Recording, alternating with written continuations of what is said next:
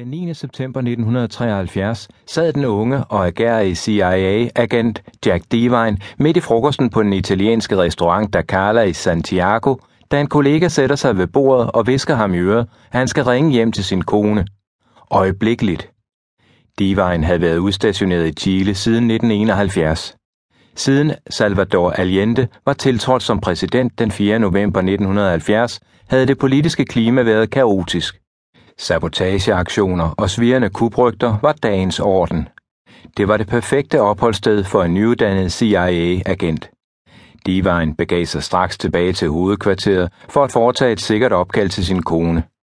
"Din ven ringede fra lufthavnen," sagde hun. "Han forlader landet. Han bad mig fortælle, at militæret har besluttet at handle. Det vil ske den ellevte september, og det er marinen, der fører an." Devines ven var en forretningsmand og tidligere officer i den chilenske hær, og nu på C I A's lønningsliste. En anden kilde, ligeledes en indflydelsesrig forretningsmand med kontakter til militæret, kunne samme aften bekræfte, at militærkuppet ville finde sted klokken syv nul syv nul nul om morgenen. På baggrund af disse samtaler sendte Devine et hastetelegram direkte til præsident Richard Nixon. Et kupforsøg vil blive indledt den ellevte september. Alle militærets tre grene samt politiet er involveret i aktionen. En erklæring vil blive læst højt i Radio Agricultura klokken syv den ellevte september.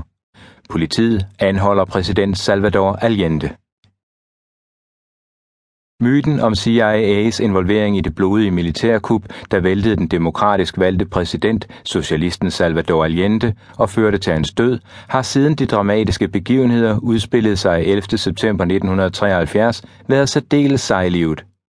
Regeringen i Washington vidste imidlertid intet om kuppet, før de modtog Jack Devines hastetelegram.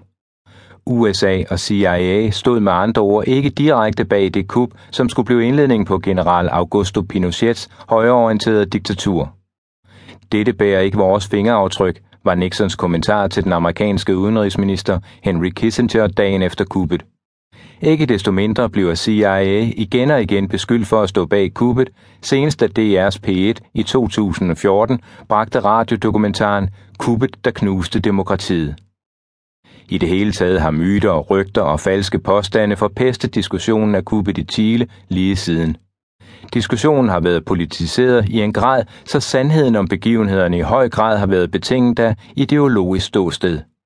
Hvis man groft sagt hævder, at Allende begik selvmord, da han indså, at slaget var tabt, er man automatisk en højreorienteret fascist, mens man, hvis man mener, at han blev skudt, da kupmagerne havde tiltvunget sig adgang til præsidentpaladset, er en venstreorienteret ekstremist. Måske er det nu, på mere end fyrre års afstand, muligt at kaste et mere nøgternt blik tilbage på de skelsættende begivenheder, som udspillede sig i det fjernliggende land, klemt inde mellem Stillehavet og Andesbjergene, afgrænset af Atacama-ørkenen i nord og Antarktis i syd. I løbet af ganske få år gennemlevede Chile nogle mildest talt radikale samfundseksperimenter. Allendes chilenske vej, La Vía Chilena, var det første forsøg i verdenshistorien på at skabe en fredelig overgang til socialismen. Kuppet satte imidlertid et brutalt punktum for disse bestræbelser. Hvad befolkningen ikke kunne vide var, at der forud ventede andre, men ikke mindre omfattende samfundsmæssige eksperimenter. Milton Friedmans økonomiske chokkur, der forvandlede Chile til et laboratorium for et af verdens mest radikale økonomiske eksperimenter. Og Operation Condor, efterretningstjenesten DINAS, terror og brutale forfølgelse af venstreorienterede i samarbejde med kontinentets andre højreorienterede diktaturer.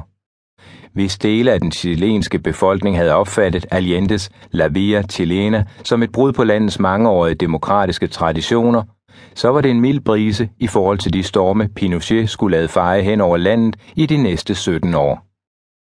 I Chile er kuppet fortsat et åbent sår. Var det en ubehagelig, om en nødvendig handling for at redde demokratiet fra en ekstrem venstrefløj, eller var der tale om en illegitim handling fra en højrefløj, som mente sine interesser truet? Hvert år omkring ellevte september blusser uenighederne op igen og indtager som et tilbagevendende traume avisernes forsider. I to tusind og elleve blev Allendes lig gravet op for at undersøge, om han virkelig begik selvmord, sådan som militæret havde hævdet.